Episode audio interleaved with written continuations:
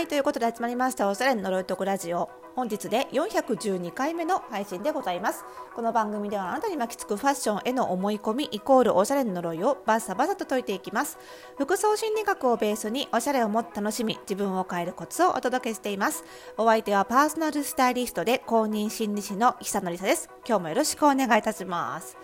さあ昨日はね祝日だったんですよね。なんかすっかり忘れててね祝日だったんでちょっと子供もいたんで 収録まで。至らず、えー、寝落ちしましたけども。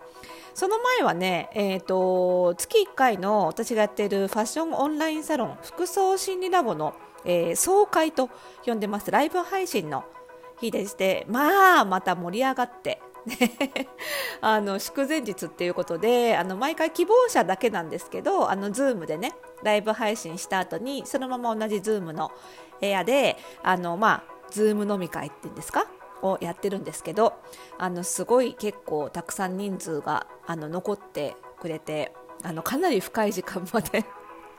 最長記録じゃないかな。もちろんね、途中で抜けていいんですよ。なんかそれが、それが気が引けて、あの、入会者減ったら困るので 全然参加も自由だし、あの、全然、あの、途中で抜けてもいいんですけど、なんかね、1時、2時前ぐらいまで結局飲んでて、それがね、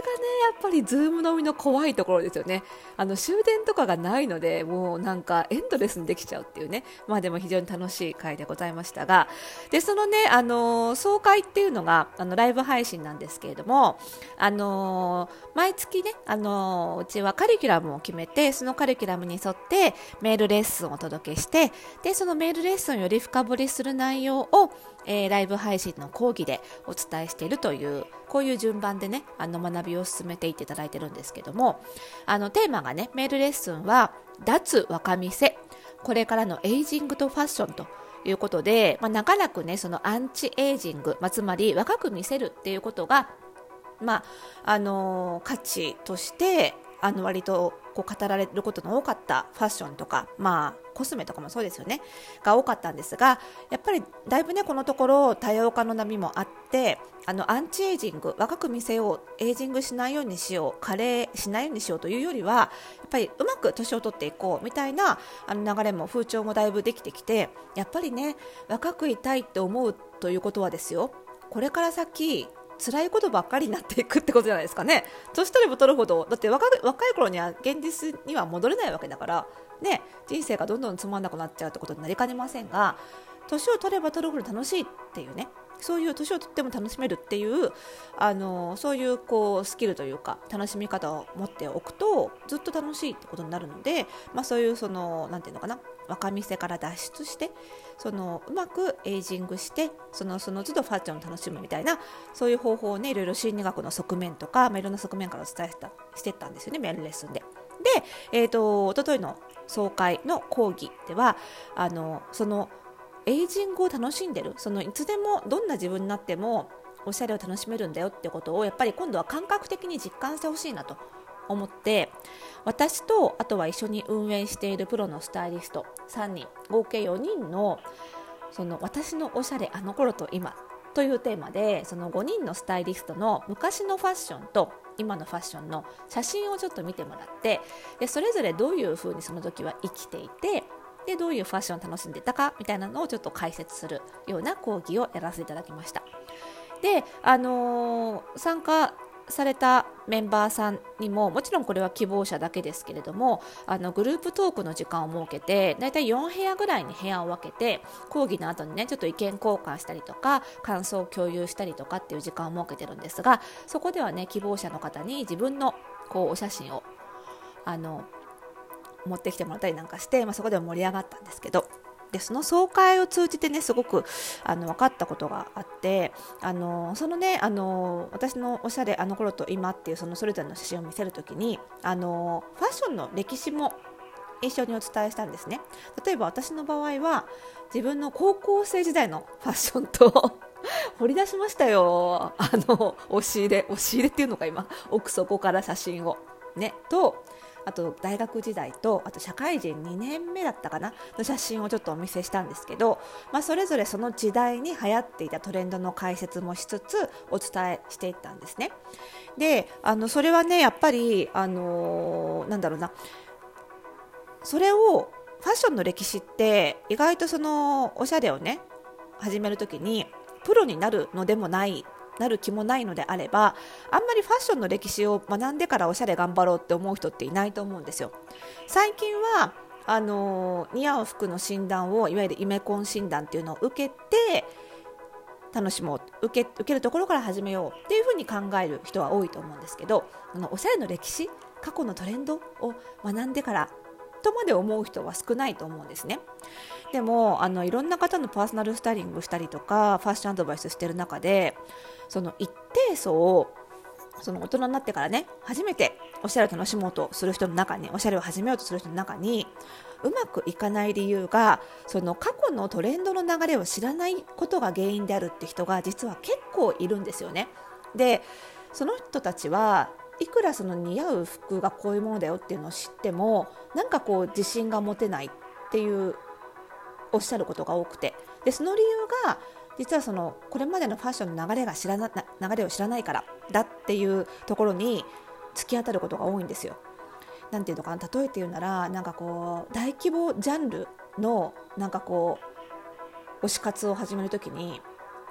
あのその途中参戦するような感じっていうのかな？なんか過去の流れが分かんないからお作法が分かんないみたいなそういうイメージというかあとはなんだろうな、えーと、すごい流れの速い高速道路に途中から合流する感じ？しかも右車線からみたいな。首都高じゃないけど。あの右車線から合流みたいな。その難しさというかそのずっと流れているものに途中からこう入ることの難しさっていうのが難しさとか居心地の悪さこれでいいのかなみたいな。なんかもっと違う作法あるんじゃないかなみたいなその不安っていうのをがなかなか払拭できなくってあのおしゃれの苦手意識が取れなかったりいつまでたってもこれでいいのかなっていう不安感があるっていう人が結構多いんですよね。なのでその、まあ、そのいわばその高速道路でずっと流れてる車に途中合流するということでその流れてる車が、まあ、いわばトレンドなんですよね。ファッショントレンド。でそこに途中から入っていくことの難しさっていうのがやっぱりあるんじゃないかなと。